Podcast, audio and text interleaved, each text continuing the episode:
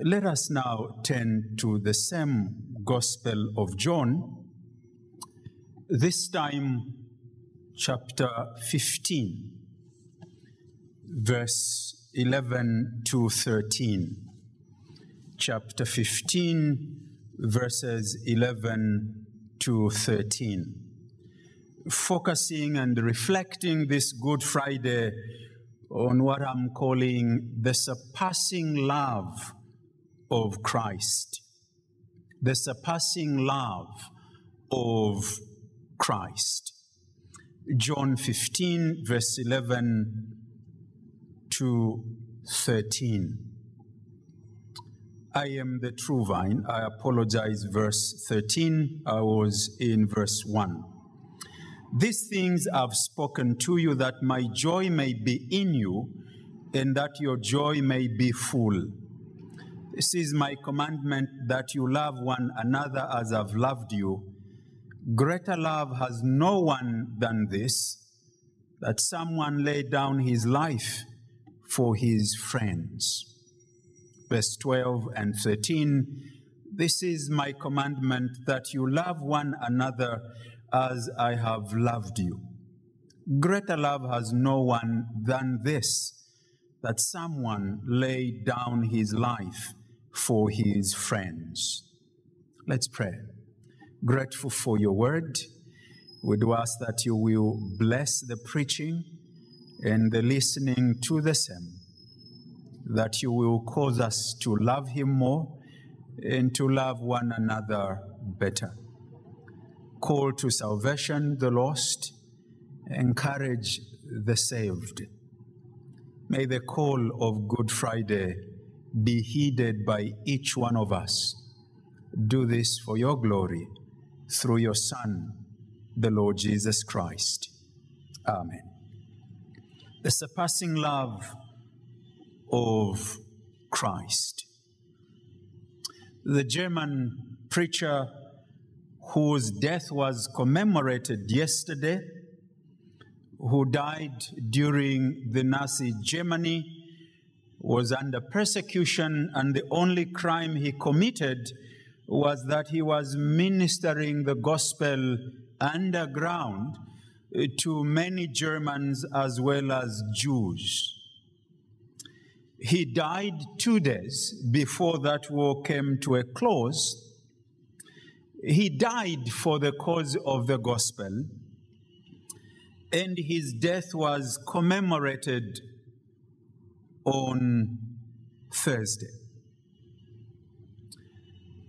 It was commemorated on Thursday, Wednesday, if my memory serves me well, not because he died for our sins, not because he died in our place, but because he died in the cause of the gospel.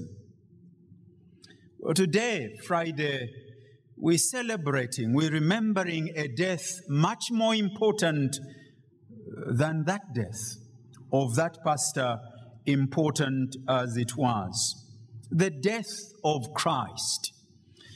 But we're remembering this death in the context of how it expresses his love for us.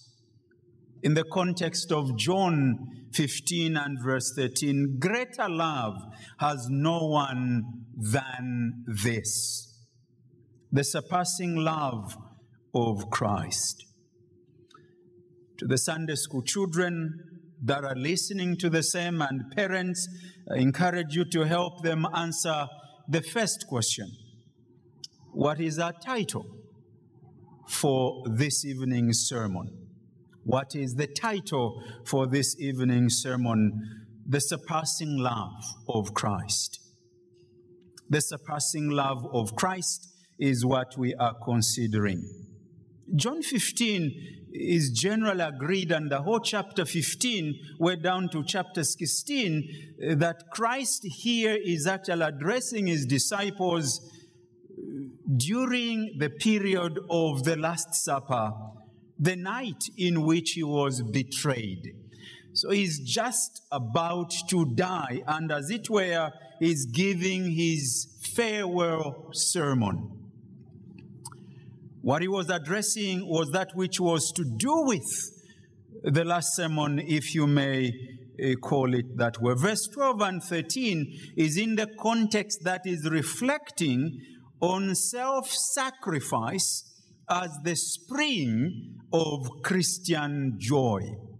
Self sacrifice as the spring of Christian joy. Here is what the Savior tells us in verse 11 These things I have spoken to you, that my joy may be in you and that your joy may be full, that your joy may be overflowing, but it is in the context of self sacrifice. This is my commandment that you love one another I, as I've loved you. But how have I loved you? I have loved you sacrificially. I have loved you to death, and that's what you are to imitate. There is no love that ever surpassed, that surpasses, and that will surpass the love of Christ. No human being, no institution, no government, no non governmental organization, no minister of the gospel will ever love you to the extent which Christ loved loves and will ever love you. His love is all time surpassing. So there is no love that ever surpassed. There is no love that surpasses today. There will be no love that will surpass in future the love of Christ. As the answers to the questions will answer from John 15, verse 12 and 13 will demonstrate. We'll ask three questions, and those questions and the answers we provide to the questions will demonstrate that the love of Christ is the surpassing love that has ever been. Question one What is the text affirming? Sunday school children, the question simplified what is verse 13 and verse 12 teaching us? What is verse 13 and verse 12 teaching us? Again, parents, I trust that you're listening with your children.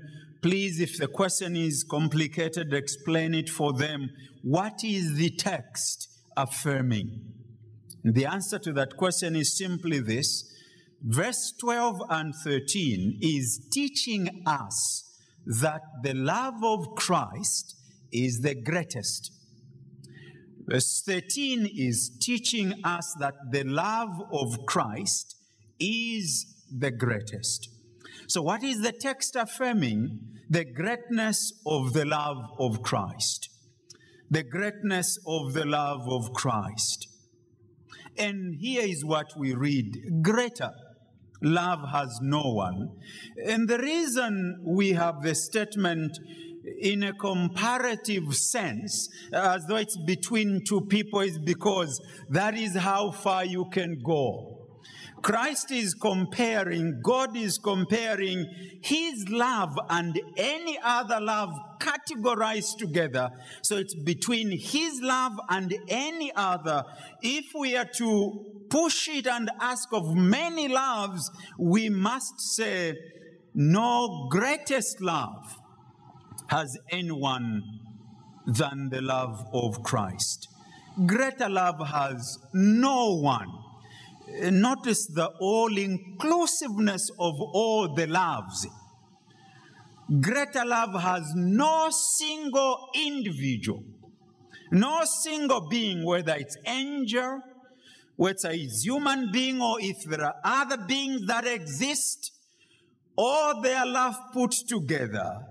No greater love has anyone than the love of Christ. Greater love has no one than this. This is a general preposition. It's a general statement that is true. That if you are to ask yourself, is my love for any Christian greater than that of Christ? Absolutely not. World over, it is acknowledged that the supreme evidence of love that is a person would ever give, the measure of the highest form of love acknowledged in the world, is basically that a person would voluntarily give up his own life or her life for the sake of his friends.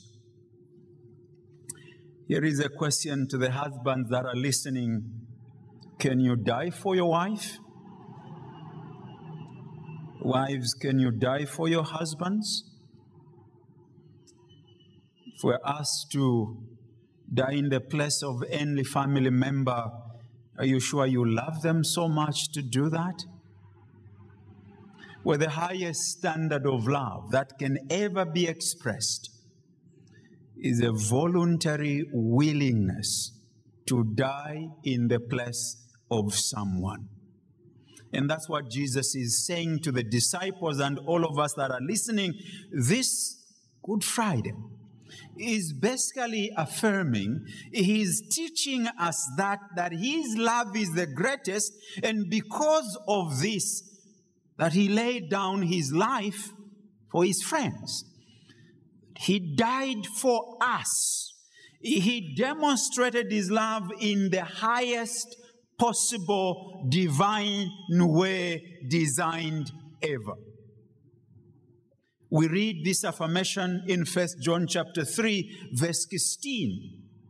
By this we know that he laid down his life for us, and we ought to lay down our lives for the brothers. By this we know love that he laid down his life for us. How do we know that he loves us? How do we know how to love others? Well, Christ died for us. This verse affirms the fact that Jesus Christ died in our place. And this was explored last year when we considering First Peter and in the Lord's days, it's a substitutionary death. He's dying as a substitute. He's dying in the place, he's taking the place that we should have taken. So he is being replaced. He is replacing us. You are the two that is being taken away from four, and Jesus is that two that is taking your place. Verse 13 means for the benefit not only is it a substitutionary death, but he's dying so that we profit from his death, that we benefit from his death. Greater love has no one than this, that someone lay down his life for. For, not only in the sense of in, but for his friends, for the benefit of his friends, for the profit, for the good of his friends. Jesus died so that those for whom he died would benefit from his death, but also he died in their place. As you celebrate this Good Friday, this Easter period, please remember there is somebody who loves you the most. There is somebody that would go to the furthest to demonstrate his love for you. There is somebody who did not even hold on to his own life. Instead, he died in your place, even though he was innocent even though he had committed no sin, even though he did not deserve to die. You deserve to die. I deserved to die. But Christ, to demonstrate his love for you, died in your place and for your good. Obviously, the question is how grateful are you? How grateful are you God permitting this Lord's Day, I am hoping to ask the question in the context of coronavirus why should we pray that God does not take you by corona? Why should you be spared? Well, in this context, how grateful are you? How grateful are you for the one who took your place, who died for your benefits? That was question number one. What is verse 13 affirming? What is it teaching us?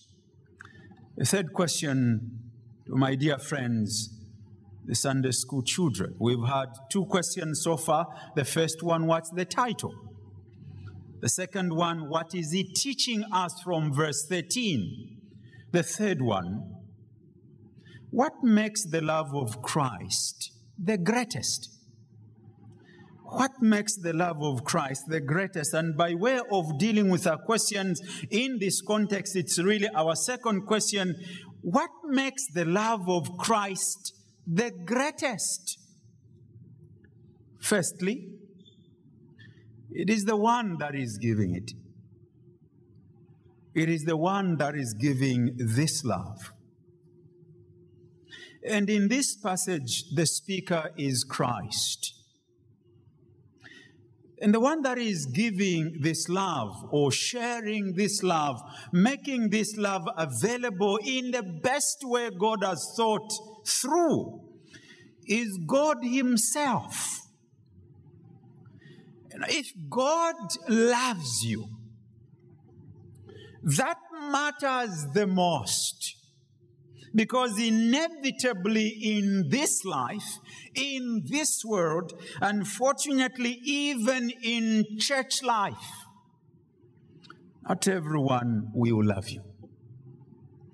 Some people will hate you for the fact that you do good. So if you think by doing good everybody will love you, you obviously illusioned. Some people hate you, obviously, if you do wrong. Some people hate you simply because of how you look. Some people will not love you because of the vehicle you drive. Some people hate you simply because you don't have one. If God hates you, if you're an enemy of God, you are in the worst situation you can ever be. But in the text, we're being told that this love is the greatest because of the one who loves. Greater love has no one than this that someone laid down his life for his friends. Verse 14, you are my friends. So I'm talking about you, friends. And in the context, he's directly talking to the disciples. But as we read Hebrews, he's not ashamed to call us his brothers, but we his friends as well. And that as you read the scriptures, God calls certain men his friends. So the source of this love makes it greatest because of who loves us. President Lungu loves you, that's good. If a Dora Siliya loves you, that's good, I guess.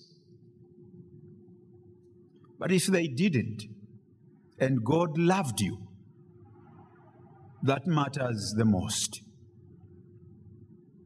What makes this love the greatest? In case, my friends, you missed the answer, it is this one, because of the one who loves us. Just like you appreciate the love of dad and mom, uncle and auntie, cousin and big brother, you love that, or big sister, or you need to be asking yourself as a young girl or boy, does God love you?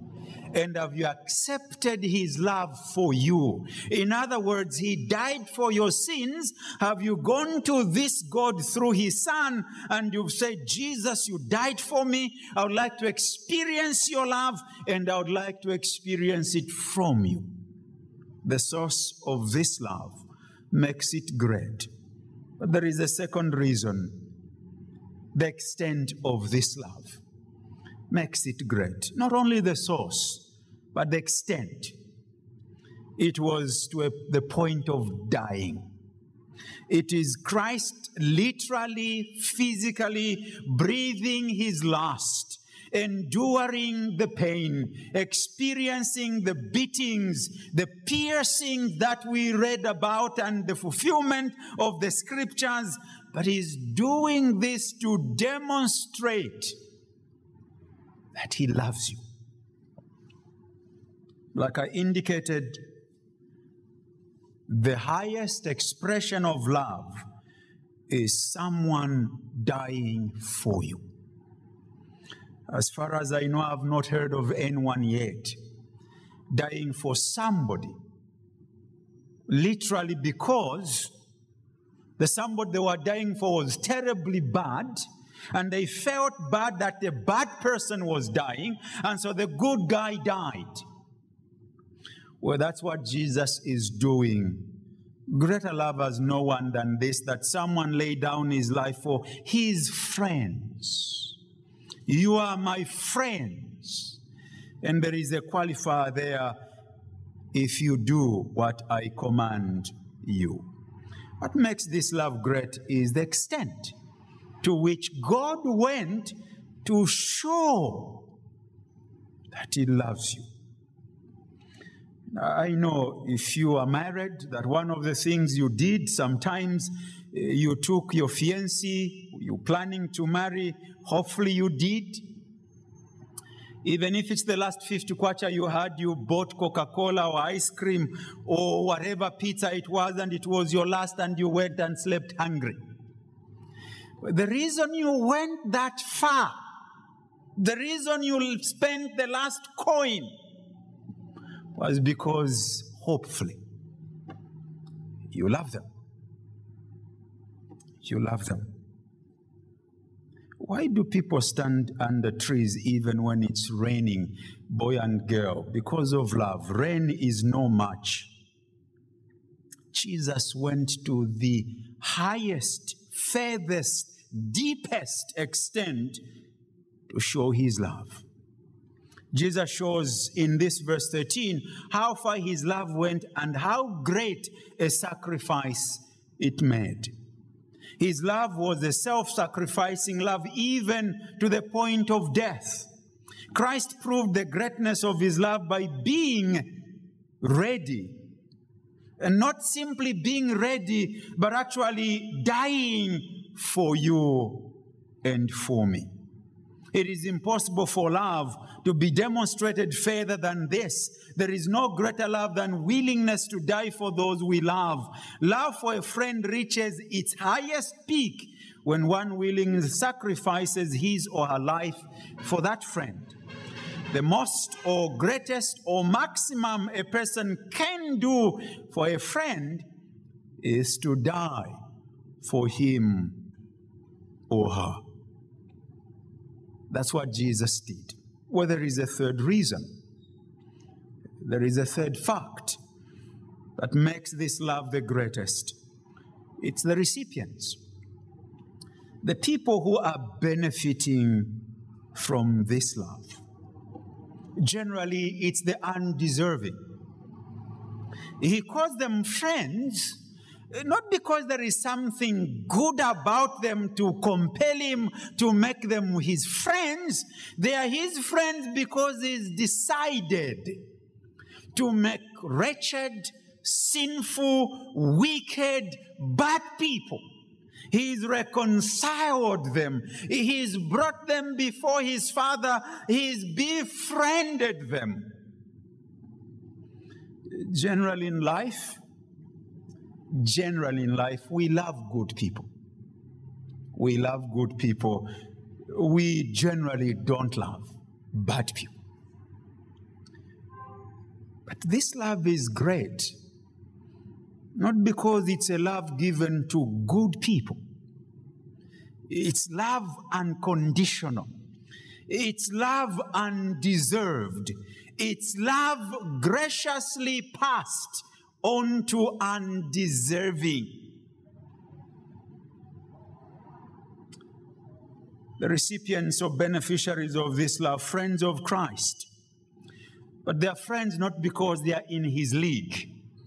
We are never equal. We are not at par. We are not comrades with Christ. He calls us friends, but we relate to him reverently. But the scriptures do not end here. The people to whom he demonstrated this love are described further as his enemies.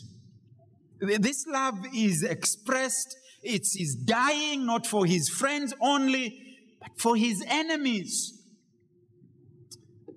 Romans 5, verse 10. Romans 5, verse 10.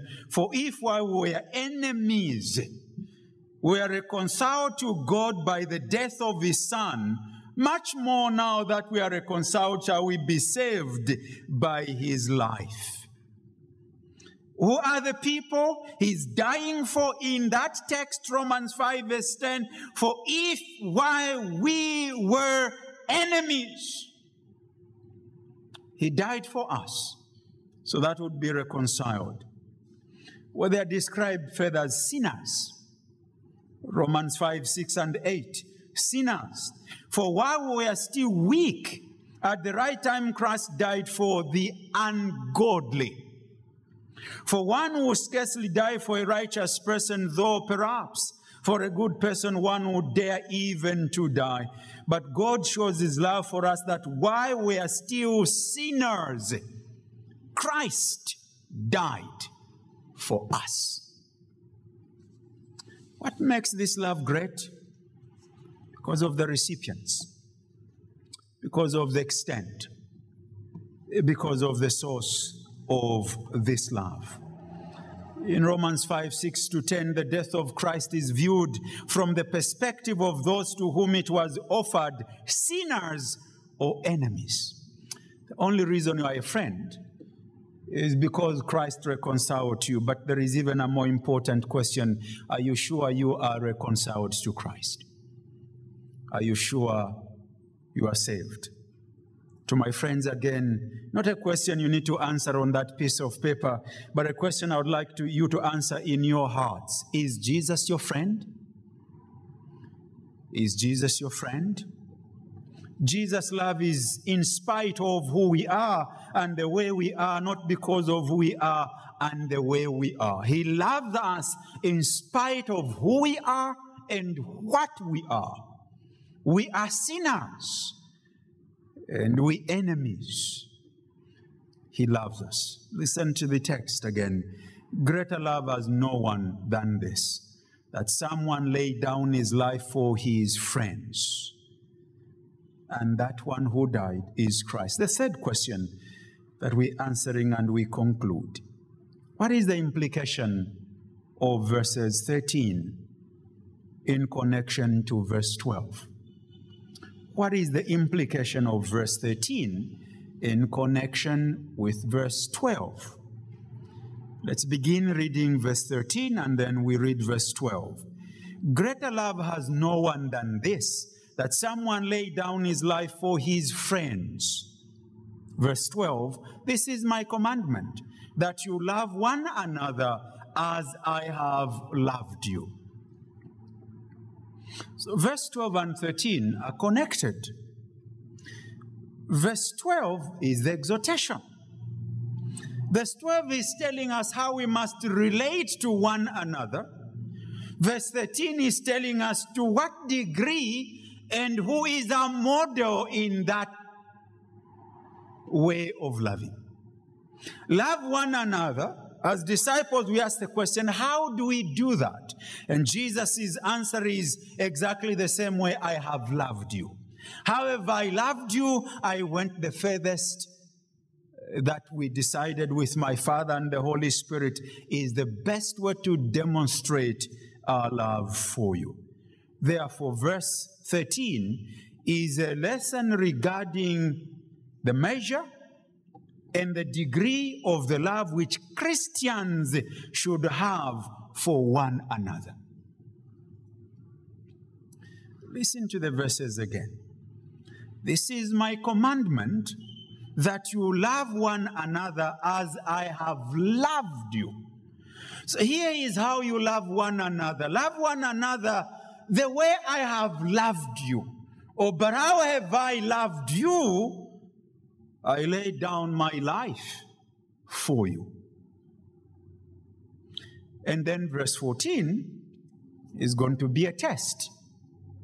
You say you are my friend, and being my friend is going to involve your loving one another, but that's in the overall setting where you are my friends if you do what I command you. What has he immediately commanded?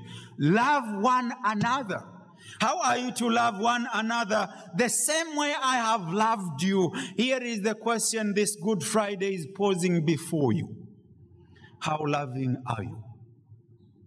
When you think of the death of Christ, it has implication on how you relate to one another. Disciples are not merely to be attached to each other, devoted to each other, or help to each other. They are to love each other as Christ loves them, the very highest level. We are to love one another sense with the motives and purposes as those of Christ. This is what Good Friday reminds us of Christ's love and loving as Christ loved. We read earlier in 1 John 3:16 regarding this connection or implication. By this we know love, that he laid down his life for us, and we ought to lay down our lives for our brothers. Notice that Jesus is not asking us to do what he has not done. He is exhorting us to love as he does and has done literally before. He has obeyed his Father, he calls us to obey him. He has loved his Father, he calls us to love one another. Here is what we read in John 15, verse 9 As the Father has loved me, so have I loved you. Abide in my love. This loving I'm showing, I've learned it from someone. You also learn it from me. As my Father has loved me. Eh, just in the same way my Father has loved you, it is in the same way I have loved you. And there is the continuous comparative sense. In the same way, love one another. It's a chain reaction. The Father has loved the Son, the Son loves his disciples, where the disciples are to love one another. What is that's the reminder of Good Friday. The relationship between the Father and the Son is again the paradigm for the relationship between the Son and the believer. Jesus is saying, lay aside all selfish ambitions and ill will of any kind, wish each other well, and work for what is best for one another. This is my commandment to love one another as I've loved you. Greater love has no one done this that someone lay down his life for his friends. My question as we close is simply this, or several questions. Uh, the most important of all is this Are you sure you are a friend of Christ? Are you sure you are a Christian?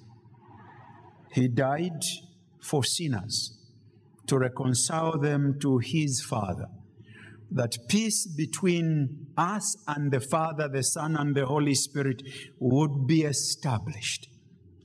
That's what Good Friday, that's what the death of Christ reminds us of. Are you sure you are a friend? Secondly, does Good Friday remind you on how you relate with one another? How do you relate as a couple? How do you relate as a family? How do we relate at Ndola Baptist Church? The standard of our love is not who we are. It's not what we are. It's what Christ has set as a standard. We say we are in Christ. The standard of loving one another is the standard that Christ has shown us sacrificial but it's the love from Him, not because of anything else. Lastly, if Christ loved sinners, Christ loved enemies, He came down and reached out to them, put in mission language. He was on a mission to come and save enemies and sinners. Is that your passion? Good Friday is a reminder that there are people still lost that must be made friends with Christ and that we need to announce to them that He died in their place for their benefit. They only need to go to Him. They would be saved. Please let's love one another. Let's love Christ. Let's love the lost.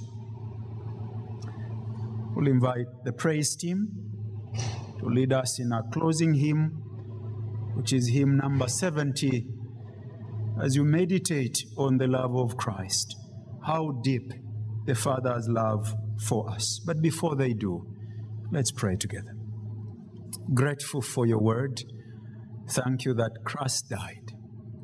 Thank you that He calls us friends that he died for us while we are still sinners, wicked, and enemies of the cross. But that very cross is what brings about reconciliation. So be pleased to save. Grant us a glorious opportunity to meet in the morrow. Worship you as we continue to reflect on your death. We ask in the one whose death we celebrate today, Jesus Christ our Savior. Amen.